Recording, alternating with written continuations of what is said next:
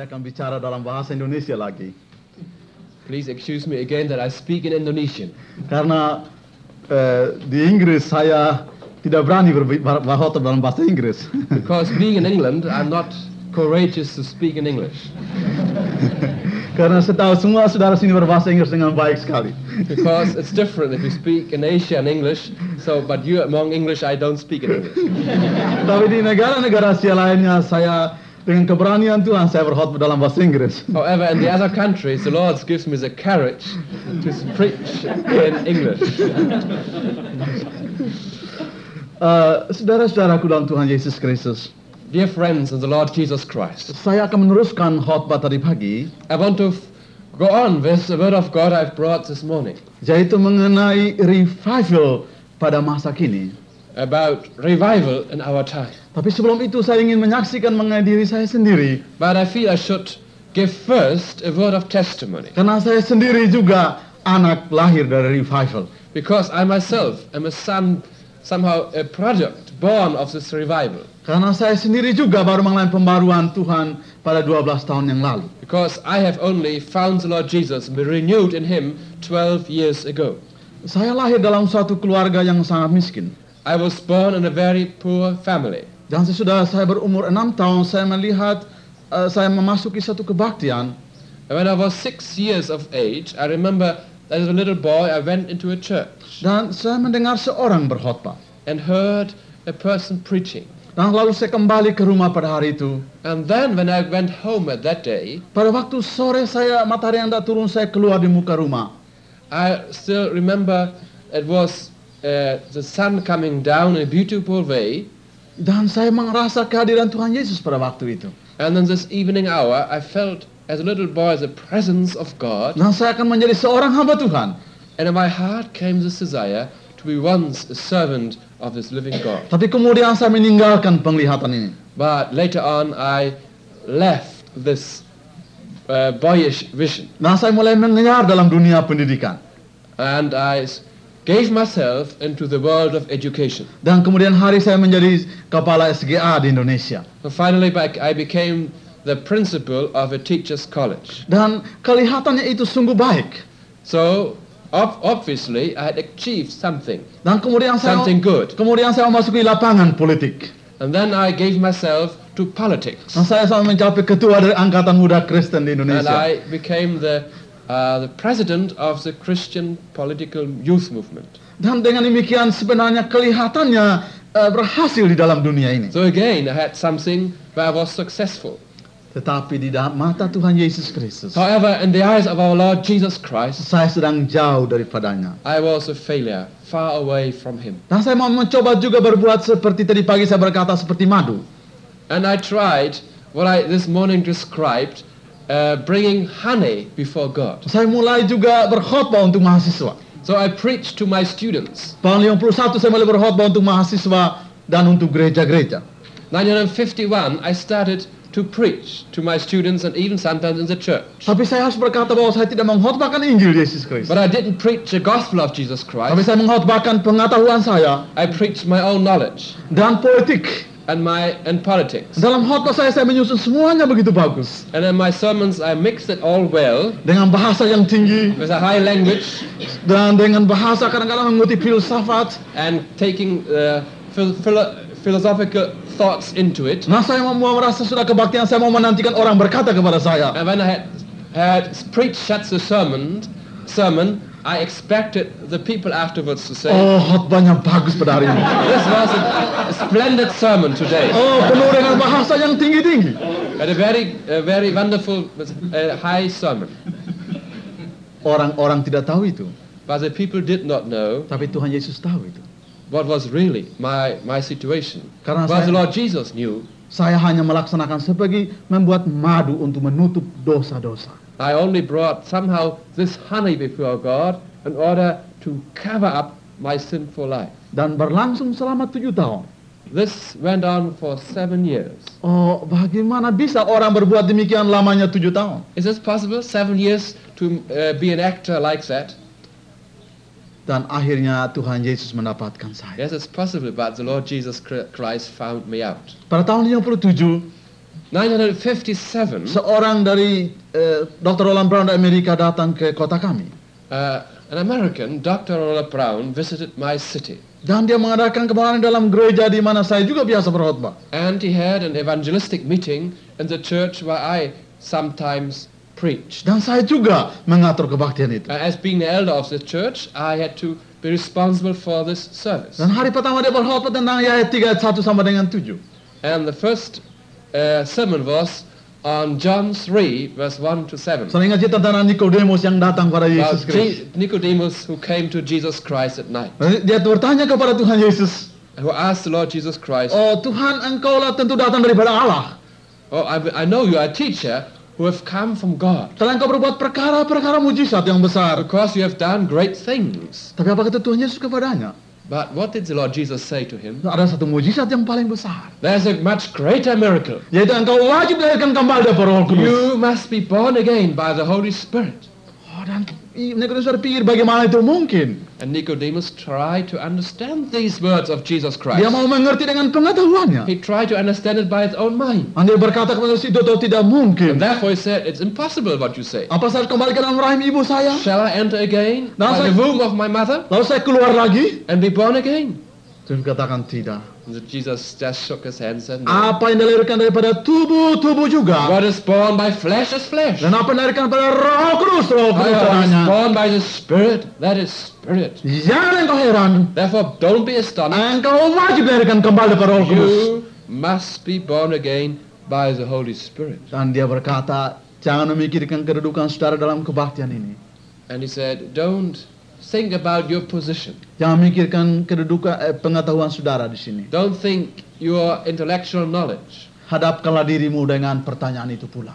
But be courageous to stand before God just as you are.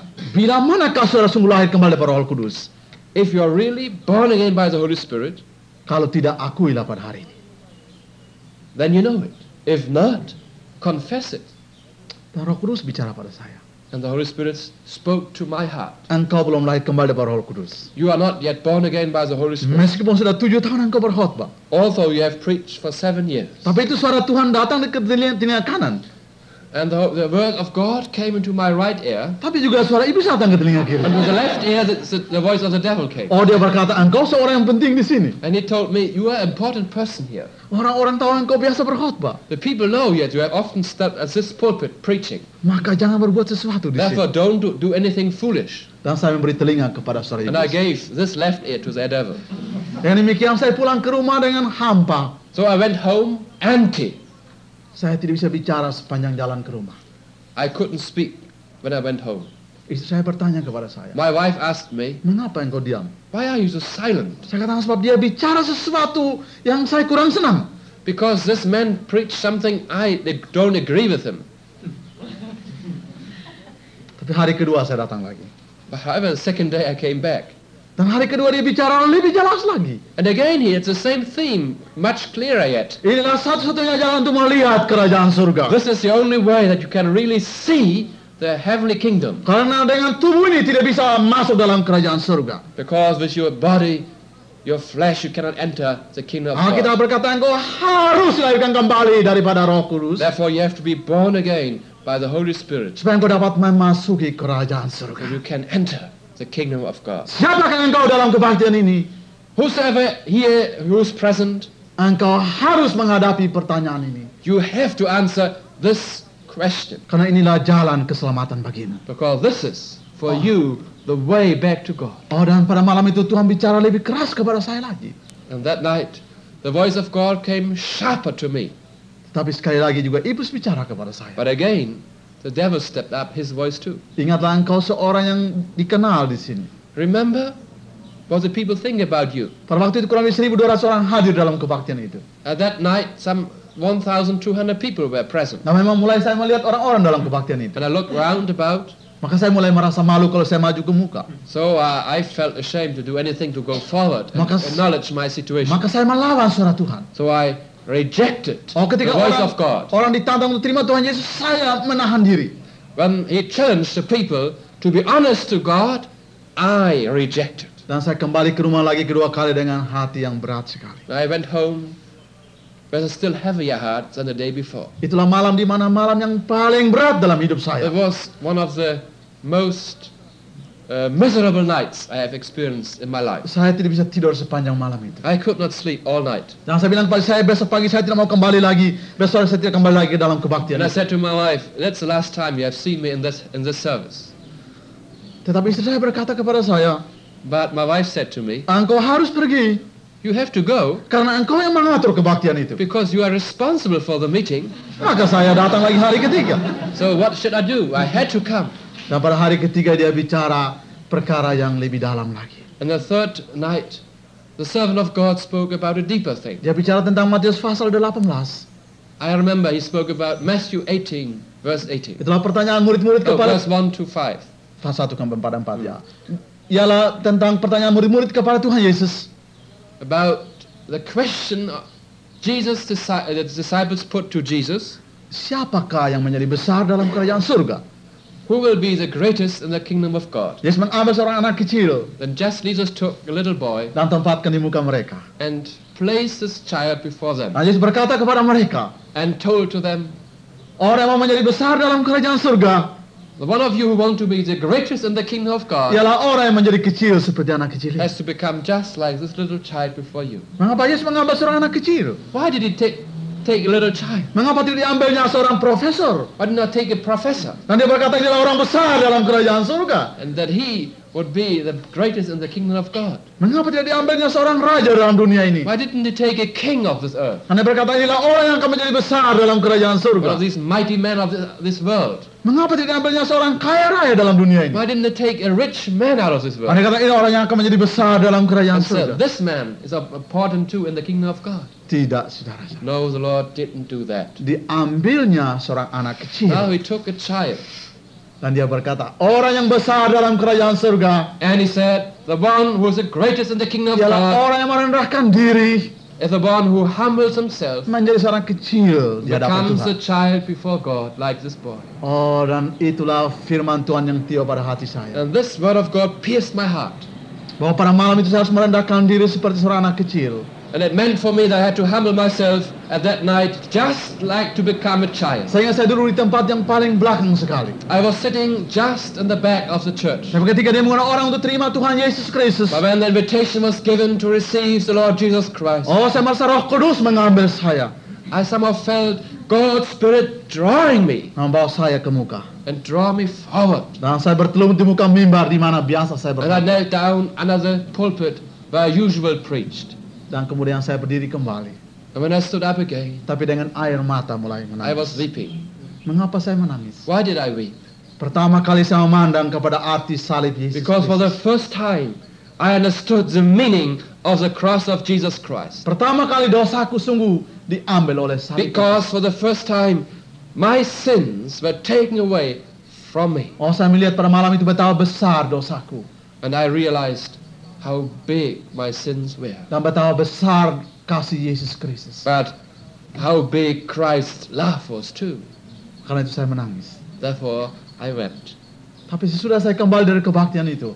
When I came home from that service, Oh, saya penuh dengan kesukaan. my heart was full of joy. Oh, saya di jalan berjalan seperti anak kecil penuh dengan kesenangan. I went home really just like a little child, just jumping full of joy. Nah, istri tanya kenapa begitu engkau bersuka cita sekarang? And my wife just said to me, Why? What's happened to you? Dalam gereja engkau menangis. Because in the church I saw you weeping. Saya bilang sebab saya melihat semua menjadi baru buat malam ini. Because I said, Everything has become new to me. Oh, bunga-bunga menjadi bagus buat saya. The flowers seem are new to me. Pohon-pohon menjadi baru The buat saya. trees looking new to me. Bisa katakan saya tidak ada yang menjadi My baru. wife said to me, You are.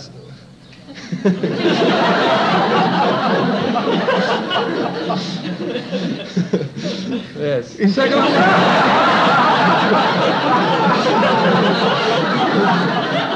ya, ya. ya, memang katakan tidak sesuatu menjadi baru. I said, um, my wife said then, I, I wanted to turn it in, Eng- I don't know the English idiom for it, sorry. but nothing had re- my wife said, no, you, that has nothing really become new. Nah, itu benar. I said, yes, it's true. Apa yang menjadi baru? What has become new? Itulah hati saya sendiri. My heart has become new. Karena Tuhan Yesus sungguh memasuki hati saya. because the Lord Jesus Christ had really entered my heart. Dan sejak itulah Tuhan memperbarui hidup saya. And this was the beginning of a revolution of the Lord Jesus Christ, making my heart and life new. Dan kemudian hari itu memanggil saya keluar dari pekerjaan saya. And then later on, the Lord Jesus called me out out of my uh, position being the principal of a teacher's college. Dan Tuhan memanggil saya untuk mulai berkhotbah di pinggir-pinggir jalan. And I became the Lord's servant, preaching His gospel at the streets in Indonesia. Dan mengumpulkan orang-orang mahasiswa Islam tiap minggu dan berkhotbah buat mereka. And I gathered together the Muslim students, which I had were student at my college, and I preached to them every Sunday. Dan pendeta Suleman juga menolong saya. And Brother Schoenemann to help me. Dan kira-kira tiap tahun ada 50 orang mahasiswa Islam yang bertobat dan dibaptiskan. And I had a great joy that in our college, every year, some 50 Muslims were converted and were baptized in the, Lord, in the name of the Lord Jesus Christ. Nah saya pikir itulah pekerjaan yang besar. I thought this was a big work of God I was doing. Tapi Tuhan mau berbuat perkara lain dalam hidup saya. But the Lord wanted to do something else in my life. Dalam suatu hari kami dapat kunjungan dari Ibu Joy Ridahoff. One day, we had a, uh, a visitor coming into our college. It was Joy Ritterhoff. Dan dia bicara dalam kebaktian di mana untuk mahasiswa Islam ini. And he spoke, she spoke to my students, where the majority were Muslim students. Dan dia bicara tentang aku inilah pintu.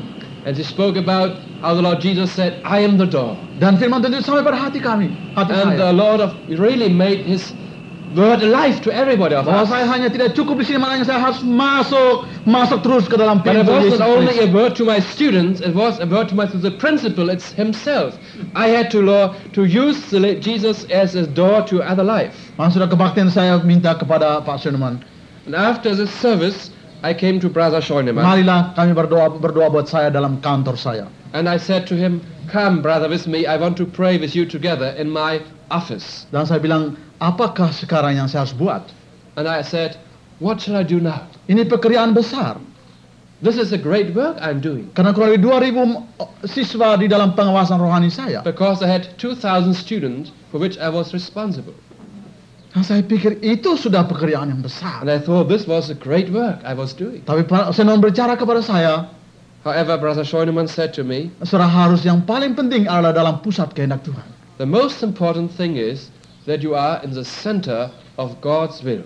Bukan pekerjaan besar. It doesn't matter how big the work is we are doing. Dan kemudian Tuhan mengambil, membawa saya kepada satu keputusan. And then the Lord Jesus brought me to a decision. Menurut kejadian 12 ayat yang satu.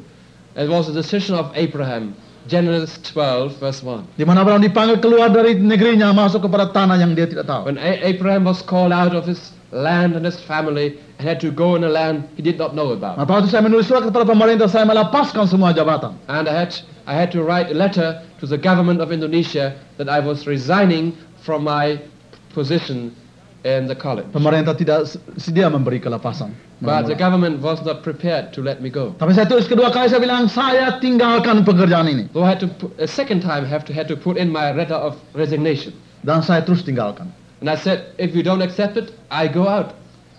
Nah sudah saya tinggalkan mereka masih membayar gaji saya selama enam bulan. And when the term closed, I went out, and the government uh, paid me still for half a year. Tapi Tuhan menolak untuk mengambil uang itu. But the Lord told me every month to send back the salary. Dan saya hidup daripada iman kepada And I had to learn what it meant to live by faith, trusting in the Lord Jesus Christ alone. Dan saya mulai masuk di sekolah Alkitab di Batu. And I came into the, I was, I became a Bible student in the uh, Bible Institute in Batu.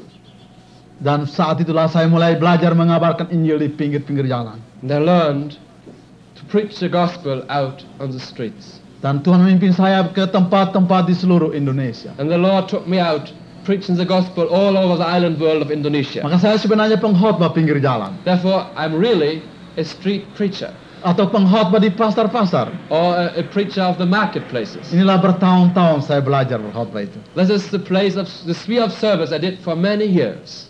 Dan bertahun 66 gereja-gereja membuka pintu kembali. Only 66, the Lord let me uh, let me back into the churches, and since then I'm preaching to in the Church of Indonesia. Di mana crusade yang pertama dibuka, di mana 52 gereja sekaligus membuka pintu dan saya berkhotbah. And in the, it happened in the one big crusade when 52 churches in the city of Bandung and West Java united and they invited me for this great meeting. Itulah jalan Tuhan dalam hidup saya. This was the Lord's way in my life. Dan kemudian Tuhan bawa saya keluar dari Indonesia And after that, the Lord has brought me even out of Indonesia ke negara-negara di Asia uh, to travel in other Asian countries. dan sekarang berada di Eropa. And now I'm the first time brought by Jesus to Europe. Apa yang paling penting di sini? What I think, what I feel is the most important thing. Saya pikir berarti buat kami semua juga. And this is important for everybody of us. Yaitulah tiga perkara. Three things. Pertama kita sungguh harus tahu akan pengalaman kelahiran baru. Firstly, we must know that we are born again by the Holy Spirit. Karena itulah jalan untuk melihat kerajaan surga. Because only through the new birth we can understand and see the kingdom of God. Tapi jalan untuk itulah jalan merendahkan diri. But there's only one way to get into the new birth, that is by humbling ourselves, Menjadi seorang anak kecil lagi di hadapan Tuhan. becoming a child before God. Apakah saudara sedia menjadi anak kecil? Are you ready to co- become a child? Sedia direndahkan oleh Tuhan? To be humbled by God's hand? Seringkali kita tidak sedia. Often we men shrink, we are not ready for that. Tapi kalau kita sedia direndahkan, However, if we are ready, Tuhan akan mengangkat kita kembali. then the Lord is going to take us up Dalam rencananya kemudian and hari. putting us into a wonderful purpose and plan. Kedua, kita harus sedia mendengar suara Tuhan. Secondly, we have to learn to listen and be obedient to the voice of God. Supaya kita berjalan menurut kehendak Tuhan. So our life is really in accordance with God's plan. Ketiga, kita harus taat kepada cara Tuhan dalam hidup kita. And thirdly, we have to be obedient to, to the God's way, how He molds and forms our life. Bukan pekerjaan yang besar. It doesn't matter the big job we are doing. Oh, saya merasa pada waktu ini juga I remember, I, I feel this too now. bahaya karena kita selalu berkhotbah pada ribuan orang. There's always a big danger for me now if I have to preach to many thousands of people. Dalam crusade di Indonesia ribu-ribuan orang. Because in this time of blessing in Indonesia, thousands and thousands are coming to hear the gospel. Di Jerman juga banyak orang. Even in Germany, many hundreds and thousands of people came. Dan kebanyakan orang sudah datang dan siap duduk dengan baik. And Dalam then, of gereja. course, in these meetings, the people come and sit down, prepared to listen. Dan saya pikir Tuhan tolonglah saya. And I say to the Lord, Lord, help me, Jangan sampai saya mau terikat kepada khotbah kepada orang-orang ribuan orang. that I don't get bound to become a preacher to people who are nicely sitting down orderly, thousands and thousands. Melainkan berilah saya satu hati. However, Lord, give me still a heart Yang senantiasa mencapai seorang yang berdosa. which is ready to preach to one person, Membawa dia pada Yesus Kristus. to take one person and bring him to Lord Jesus Christ. Itulah rahasia mengabarkan Injil. This is the secret of the gospel. Tahun lalu saya berada di, di Malaysia. Last year, I visited Malaysia. Dan saya tidak ada kesempatan berkhotbah dalam crusade. And of course, in Malaysia, you cannot preach in crusades. Tapi saya berdoa di hotel. Uh, Lord, help me. We prayed in the hotel. Dengan teman saya namanya Pendeta Okuyama We were a team together with a Japanese pastor who was working with me together in Indonesia. Dan saya bilang, Tuhan toh kamu membawa kami ke Malaysia di sini. And we said, I said to the Japanese brother, the Lord has brought us here to Malaysia, Tentu untuk mengabarkan Injil. certainly to preach the gospel. Kita tidak boleh tinggal dalam hotel di sini. And we should not stay here in the hotel only. Lalu Tuhan mengajar kami Then the Lord taught us jalan untuk mengabarkan Injil. the way how to preach the gospel in Malaysia. Itulah masuk dalam taksi-taksi. That was to go into the taxis. Karena pemerintah Malaysia melarang orang mengabarkan Injil kepada orang Malaysia di rumah. Because the laws of the country forbid it to preach the gospel openly. Dan ke mencapai datang kunjungi mereka di rumah. And it's forbidden too to make house visitation work. Tapi tidak melarang orang berkhotbah dalam taksi-taksi. But the laws of the country don't say anything about preaching the gospel in the taxis. Maka saya bilang, mari tiap hari kita masuk dalam taksi-taksi. So I said to my Japanese brother, let us go every day and just go into the taxi. Dan kami masuk taksi, kami tidak tahu karena tidak tahu ke mana pergi. When we went into the taxi, we did not know where we were going. Dalam taksi Indonesia biasanya di Malaysia kurang lebih 6 sampai 7 orang. And a taxi in Malaysia, and as Asian countries the same, at least there's six or seven people. Maka kalau kami masuk 7 orang, saya suruh dia berdoa dan saya akan berkhotbah. Uh, our Japanese brother was praying and, they, and I was then preaching. Mengapa saya berkata? Karena saya tahu bahasa Indonesia sama dengan bahasa Malaysia. And because the Indonesian language is nearly the same like the Malay language. Maka dengan demikian tiap hari saya berkhotbah di Malaysia. So every day I could preach in Malaysia. Oh dan Tuhan memberkati pelayanan ini. And the Lord help us in this ministry. Mula-mula saya tidak pikir bahwa begitu diberkati Tuhan. Uh, form and first days, I thought, would there be come out fruit of such a foolish ministry? Tapi setelah saya kembali ke Indonesia, But when I came back to Indonesia, saya terima surat-surat dari mereka di dalam taksi-taksi. I received letters from those people which heard the word of God in the taxis. Mengatakan kami sungguh terima Tuhan Yesus. And they said in the letters, these Muslims, we have received the Lord Jesus Christ. Kirimlah Alkitab kepada kami. Send to me the Bible. Maka kami sudah kirim Alkitab ke Malaysia. So we have sent the Bibles to Malaysia. Saudara ingat mereka dalam doa saudara-saudara. Pray for these who have received the Bible. Mari kita berdoa sebelum saya berkhotbah. Now let us have a word of prayer too now, here, before we go on with the Lord's word.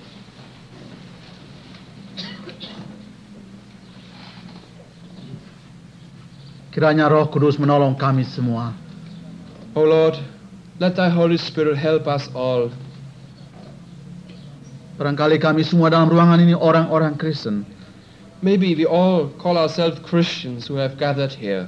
Barangkali tapi seperti saya sendiri hidup dengan madu-madu. But it may be like I myself, who came before God just bringing honey. Biarlah kami sadar pada hari ini. Lord, help us to realize that. Beri Roh Kudus bicara pada hati saudara.